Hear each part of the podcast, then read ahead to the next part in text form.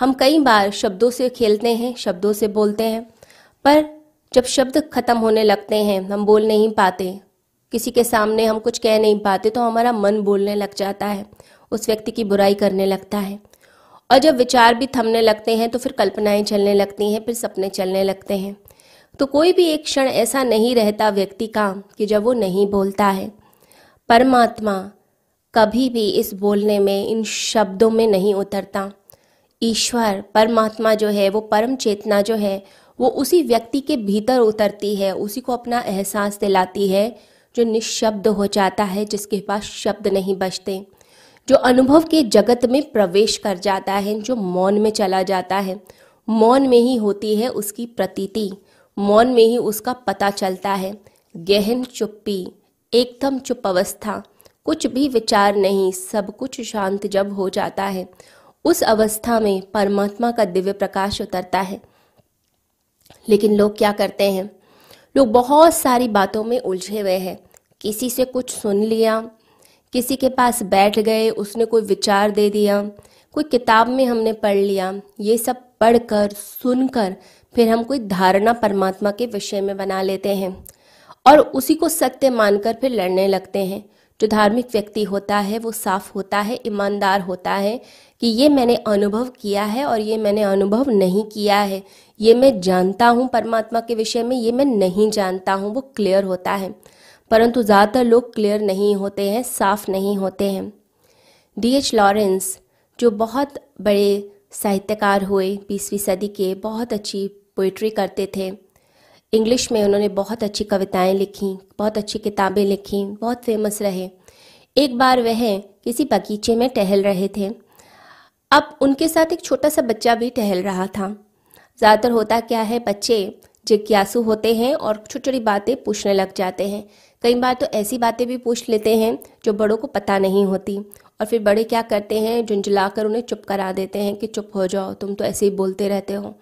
और जवाब नहीं देते हैं, सत्य नहीं बोलते हैं। तो डी एच लॉरेंस से भी उस बच्चे ने एक प्रश्न कर लिया। उसने कहा, बाग में टहलते हुए कि वृक्ष हरे क्यों हैं? अब डी एच लॉरेंस को जो लेखक थे, उन्हें इस बात का पता तो नहीं था कि वृक्ष हरे क्यों हैं। उन्होंने कहा, वृक्ष हरे हैं क्योंकि वो हरे हैं। तो बच्चे ने कहा, ये कोई उत्तर हुआ कि वृक्ष हरे हैं क्योंकि वो हरे हैं? ये तो कोई उत्तर नहीं हुआ। तो लॉरेंस ने कहा ये उत्तर बताता है कि मैं इस विषय में कुछ भी नहीं जानता हूँ और झूठ में बोल नहीं सकता हूँ। तो जो ईमानदार व्यक्ति है, वह बिल्कुल साफ़ होता है और यही धार्मिक व्यक्ति की निशानी भी होती है। असली में धार्मिक व्यक्ति ईमानदार रहेगा अपने विचारों से, स्वयं से और दूसरों से। वो साफ़ रहता है, परंतु क्या हम साफ़ हैं? क्या हम क्लियर हैं कि हमें क्या पता है और क्या नहीं पता है?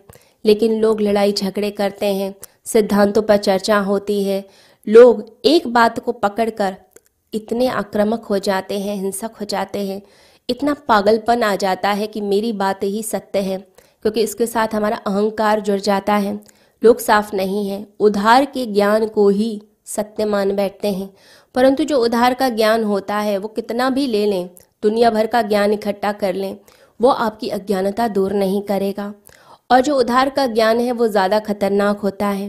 कहते हैं, अंधे व्यक्ति को बताने की किसी ने कोशिश की, सफ़ेद रंग कैसा होता है। किसी ने एग्ज़ाम्पल बगुले का दिया, उसे समझ नहीं आया तो एक समझदार व्यक्ति ने अपना हाथ आगे किया और कहा, इसे स्पर्श करके देखो। उसने स्पर्श किया तो समझदार व्यक्ति ने कहा, कुछ समझ आया? तो अंधा कहने लगा, बताइए, क्या आप कहना चाहते हैं? तो समझदार व्यक्ति ने कहा कि जैसे मेरा हाथ सुडौल है, बिल्कुल ऐसे ही बगुले की गर्दन होती है। तो जो अंधा व्यक्ति था, उसने कहा, मुझे समझ आ गया, जो सफ़ेद रंग है, वो मुड़े हुए हाथ की तरह होता है। तो जो उधार का ज्ञान है, वो बिल्कुल ऐसे ही आपको समझाता है। तो क्या करना चाहिए? सबसे पहले तो समझे कि हम अंधे हैं, यानी हमारे में दृष्टि नहीं। दूसरी बात, उधार का ज्ञान उद्धार नहीं कर सकता। तो क्या है मार्ग? मार्ग है निशब्द अवस्था, मौन की अवस्था। परंतु मौन की अवस्था में ही परमात्मा कैसे उतरता है?